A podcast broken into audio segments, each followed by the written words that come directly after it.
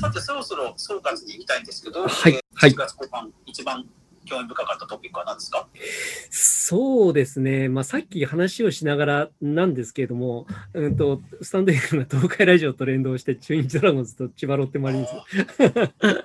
だからなんかもう真逆というか、全然かけ離れてるものこそ面白いなっていうところで、これがなんか他のね、プラットフォームがやってんだったら、んなんかちょっと方向間違ったんじゃないって思った、思って見過ごしたかもしれないんですけど、はい。スタンド FM が、まあ、その芸人さん入れ込んでとか、なんかそういったところでやってると、一個一個点じゃなくて、もしかすると、そこら辺をぐるっと企画にして、えっと企業から収益得ようっていうようなモデルにししようとしてるのかなっていうところをなんとなく感じたので、これ面白いな。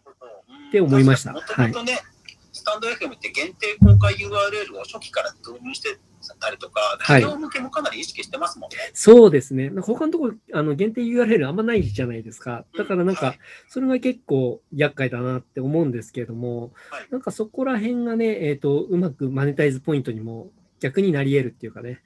気はしますよね、香川さんのおっしゃる通りで。うん、確かに、そうですね。だから、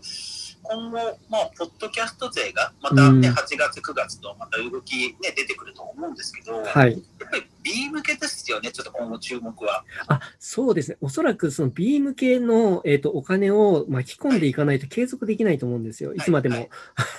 っていうところがあるので、えっ、と、そこに本格的に多分動き始めている。だから、ボイシーも単純にその、なんていうの、インフルエンサー呼んできてっていうのは B から取ろうとしてると思うんですよね。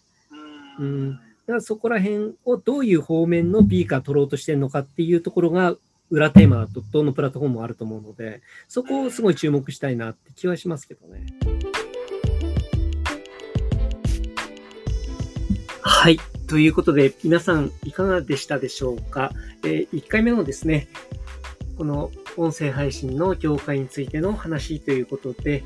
全部で9話ですかね、に分けてお話しさせていただきました。これをですね、2週間に1回ずつですね、配信していこうかなというふうに思っていますので、ぜひフォローしていただきまして、新しいニュースが来たらすぐに聞けるようにしていただけると嬉しいかなというふうに思っております。また明日からですね、普通の